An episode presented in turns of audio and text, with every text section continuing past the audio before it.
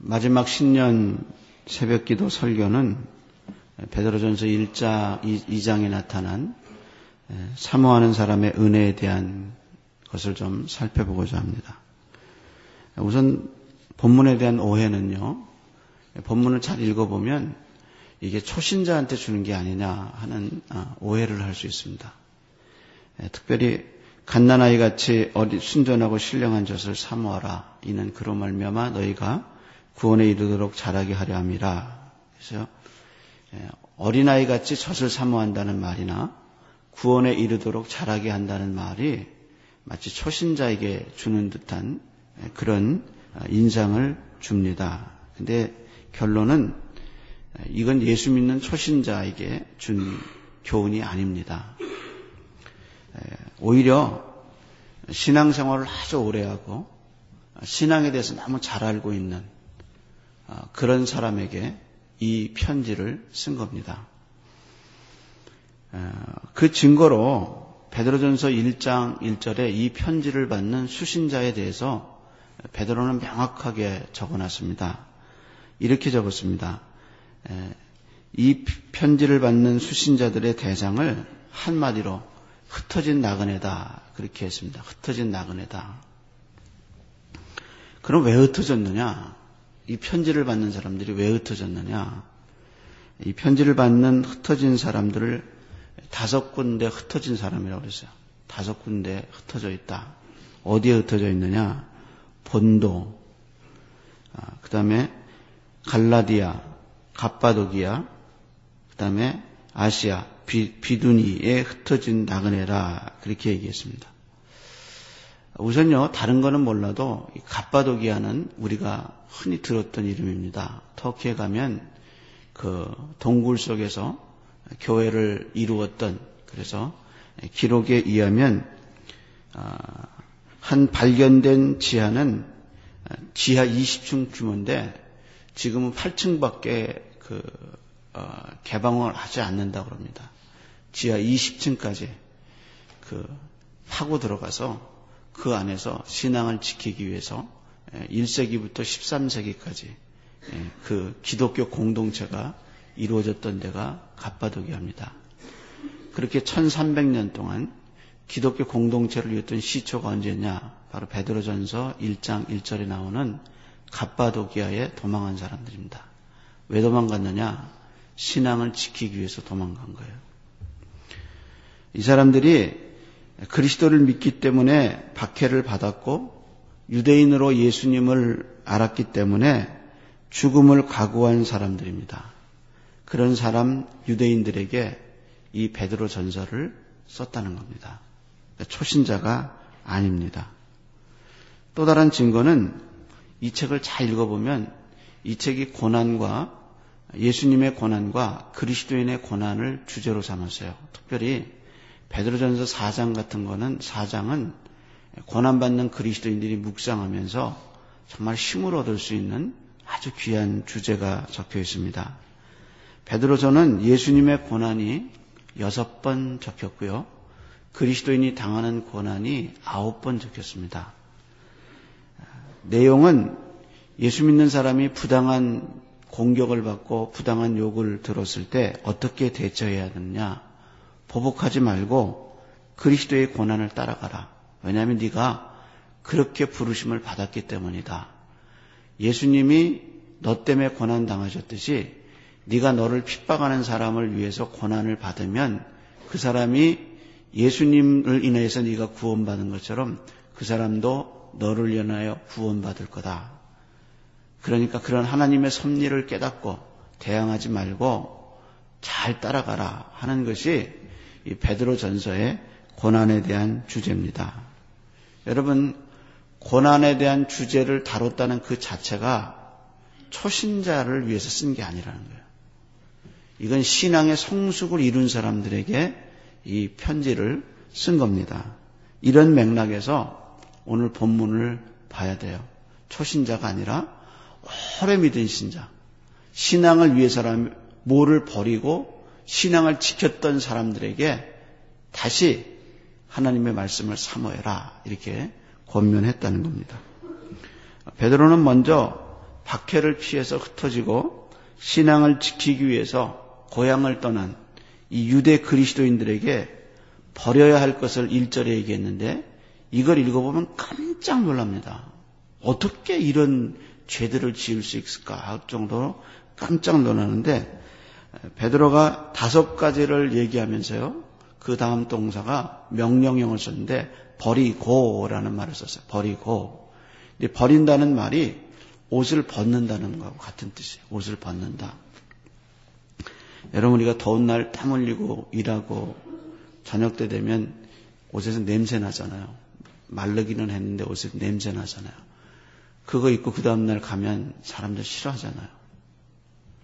근데 하나님이 우리가 계속 거듭해서 죄를 짓고 있으면 그거 회개하지 않고 계속 가지고 있으면 하나님 냄새 나는 거예요. 벗어버리라는 거예요. 그 네가 지금 그거 하고 있는 거 벗어버려라. 내가 보기엔 너 가정스럽다. 벗어라. 이렇게 얘기하면서 다섯 가지 죄를 얘기했습니다. 이 벌이라는 말, 벗으라는 말에서요, 제가 느끼는 이미지는 요셉입니다. 요셉은 영적으로 변화를 겪는 과정을, 요셉이 변화가는 과정을 어, 창세기 저자가 기록했는데요. 옷으로 비유했습니다. 아버지가 지어준 그 채색 옷, 그것이 단지 알고 살았는데 그 옷을 벗겨버리죠. 아, 그리고 보디발의 가정에서 가정 총무로 살 때 이만하면 성공했다. 이민자로서 이만하면 성공했다. 그럴 때 하나님이 보디발의 아내의 그 손길을 통해서 요셉의 옷을 벗겨버립니다. 그리고 나중에 감옥에서 들어가서 절망한 상태에서 나중에 하나님이 건지시면서 요셉의 몸에서 다시 죄수복이 벗겨지고 세마포 옷을 입는 그 과정인데 여기서 벗긴다는 말이 짐승의 레위기에 짐승의 그 어, 가죽을 잡아가지고 가죽을 벗길 때 그 벗긴다는 말하고 옷이 벗긴다는 말하고 같은 단어입니다. 무엇을 의미하느냐? 벗는 게 아픈 거예요. 왜냐하면 지금까지 이 죄들이 나를 편하게 했어요. 이렇게 산, 이렇게 살아온 것이 몸에 익었단 말이에요. 근데 그 익은 것을 짐승 가죽을 찢어버리듯이 네가 그걸 버리라는 거예요. 그러니까 그거 버릴 때 아픔이 있어요. 왜냐하면 이게 익숙해있고 편하거든요. 그래서 베드로는 하나님의 신령한 말씀, 하나님의 신령한 젖을 회복하기 위해서는 네가 이거 안 버리면 그 신령한 맛이 회복되지 않는다는 거예요. 네가 먼저 그거 버려야 네가 아픔을 느끼면서 그걸 찢었듯이 네 속에 있는 그 죄악들을 벗어버려야 그 다음에 진짜 하나님의 말씀의 의미를 네가 맛볼 수 있다는 거예요. 그러면 베드로가 버리라고 그런 다섯 가지 죄가 뭔가 제일 먼저 나오는 것이 악독입니다. 악독. 이 악독이라는 말은요. 로마서 1장을 강의하면서 제가 로마서 1장에 그 하나님을 마음에 두기 싫어하는 사람들이 짓는 죄의 목록이 있다고 제가 거듭해서 말씀드렸어요. 그 죄의 목록 중에 1장 29절에 보면 이렇게 얘기합니다. 마음에 하나님을 두기 싫어하는 죄의 목록 중에 나오는 것이 악독입니다. 악독. 1장 29절에 악독이 나와요. 그러면 악독이 뭐냐? 이거는 다른 사람을 해하고자 하는 의도예요. 의도. 어, 디모데 디도서 3장에 보면은 디도서 3장은 제자반을 하면은 누구라도 암송하는 성경 기절이 있습니다.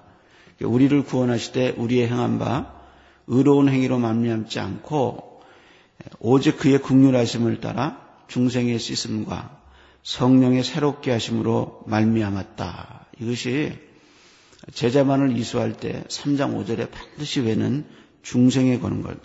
내가 거듭나기 거듭난 것이 무엇이냐? 하나님의 은혜다. 그렇게 얘기하는데 그것이 3장 5절이에요. 근데 3장 3절에 그렇게 중생하기 전에 죄를 지었던 인간의 모습이 나오는데 이렇게 얘기했습니다. 3절에 보면 우리가 전에는 그랬어요. 5절에 중생하기 전에 3절에 전에는 중생하기 전에 중생하기 전에는 어리석은 자요, 순종하지 아니하는 자요, 속은 자요, 여러 가지 정욕과 행락에 종로로 단 자라 이렇게 얘기하고 그 다음에 나오는 단어가 악독입니다. 악독과 투기를 임삼는 자요, 가증한 자요, 피차 미워하는 자라 이렇게 얘기했어요. 그러니까 디도서 3장의 그 정계 순서로 보면 5절에 중생을 얘기하고 3절에 중생 이전에 짓는 죄를 얘기했는데 베드로전서 2장에 너희가 버릴 죄악을 얘기했는데 내가 중생 이전에 짓던 죄, 중생 이전에 습관이 됐던 것이 다시 살아난 거예요. 그것이 바로 뭐냐? 악독이에요, 악독. 남이 잘 되는 것을 은근히 시기하고, 그리고 그 마음 속에 그 남을 해하고자 하는 의도가 들어가 있는 거예요. 예, 악독은요, 개인과 개인 간의 관계를 무너뜨릴 뿐 아니라 공동체를 힘들게 할 수 있다는 겁니다. 근데 더 무서운 사실은 악독의 죄는 나만 알아요. 이건 남이 몰라요. 내가 아는 죄예요. 왜냐하면 말하지 않거든요. 근데 그 속 깊은 곳에 악독이 있어요. 그래서 남이 잘 되면 그게 은근히 마음이 아프. 그리고 안 됐으면 남은 몰라요. 겉으로는 웃죠. 아, 잘 됐네요. 그러지만 속으로는 그 톡한 마음이 있는 거예요. 내가 생각 속으로 짓는 죄고 말하지 않는 죄의 깊이가 악독이에요. 근데 그것이 중생의 은혜를 입으면서 그것이 덮어지고 사라졌는데 이게 다시 살아난 거예요. 여러분, 마음속 깊은 곳에 축복하는 마음이 들어가지 않고 사랑이 들어가지 않으면 악독은 사라지지 않아요.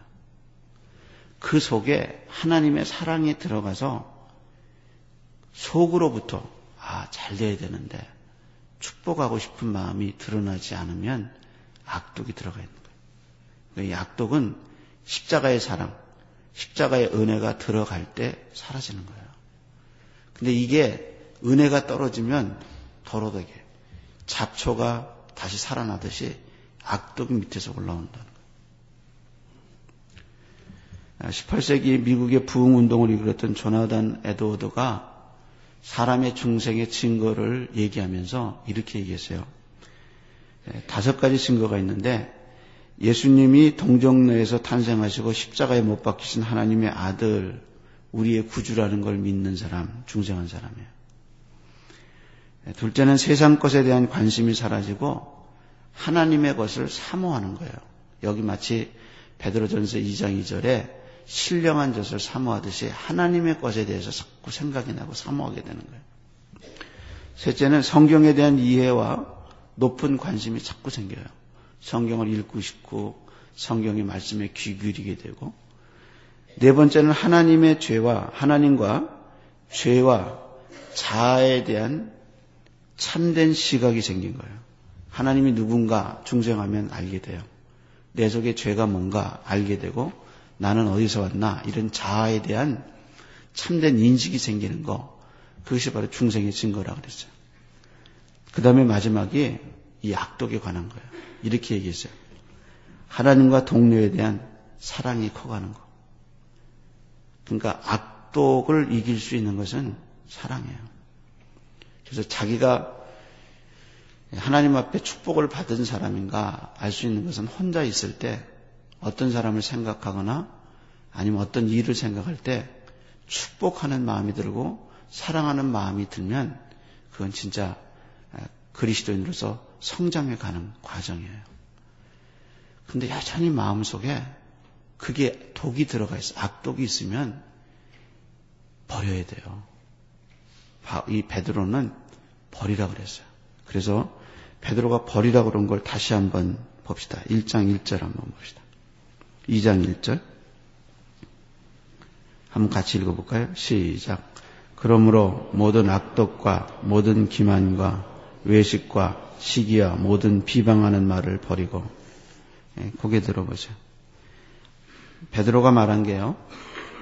악독과 기만과 외식과 시기, 비방하는 말 다섯 가지를 얘기했는데 이 다섯 가지의 공통점은 대인 관계를 무너뜨린다는 거예요.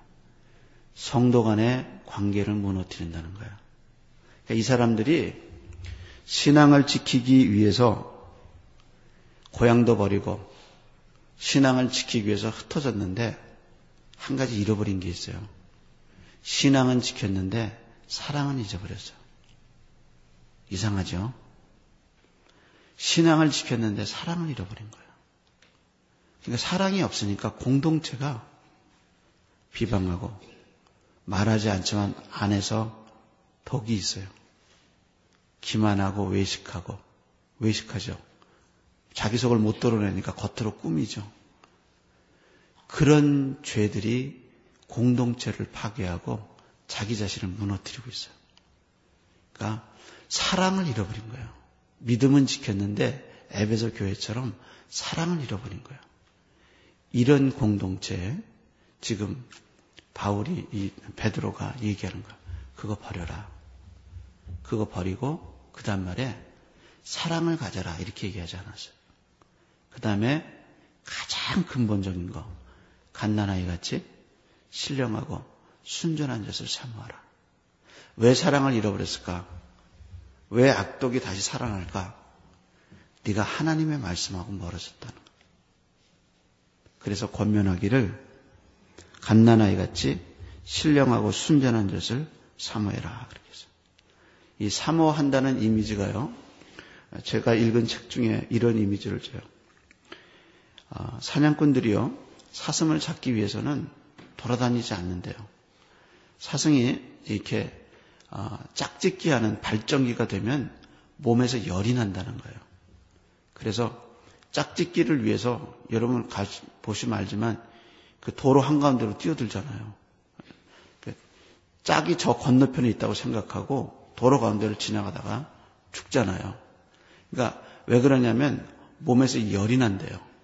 그래서 이 사냥꾼들이 어떻게 하냐면 쫓아다니지 않고 시냇가에 총 들고 앉아 있대요. 그러면 사슴들이 그 몸에 열이 나는데 물을 찾잖아요. 근데 물이 있는 곳에는 사냥꾼이 있다는 걸 사슴 자신이 본능적으로 알아요. 거기 가면 죽는 거예요. 그런데 너무 목이 말라서 죽는지 알면서도 그 시냇가를 가는 거, 그게 바로 사모한다는 단어예요. 베드로는 신앙의 사랑을 잃어버린 공동체에게 네가 제일 먼저 회복해야 될 게 뭐냐? 이 하나님의 말씀에 대한 맛. 죽을 줄 알면서도 내려가는 이 사슴과 같이 그렇게 하나님의 말씀을 사모해라. 그렇게 되면 무슨 축복이 있느냐? 네가 잘한다는 거예요. 은혜 안에서 네 신앙이 팍팍 성장한다는 거예요. 이게 사모하는 자의 복이에요. 여러분, 입맛을 잃어버리면 살이 빠져요. 입맛을 잃어버리면 매사에 의욕이 없어요. 근데 영의 맛을 잃어버리면 하나님의 말씀을 잃어버리면 힘이 없는 정도가 아니라 악독과 기만과 외식과 이런 것들이 다 자리 잡아요. 그래서 내가 중생했어도 신앙이 성장하지 못해. 그걸 메어가지고. 그것을 버려라. 그리고 은혜를 신령하고 순전한 것을 사모하라. 다 명령형이에요. 우리는 일주일 동안에 은혜에 대해서 살펴봤습니다.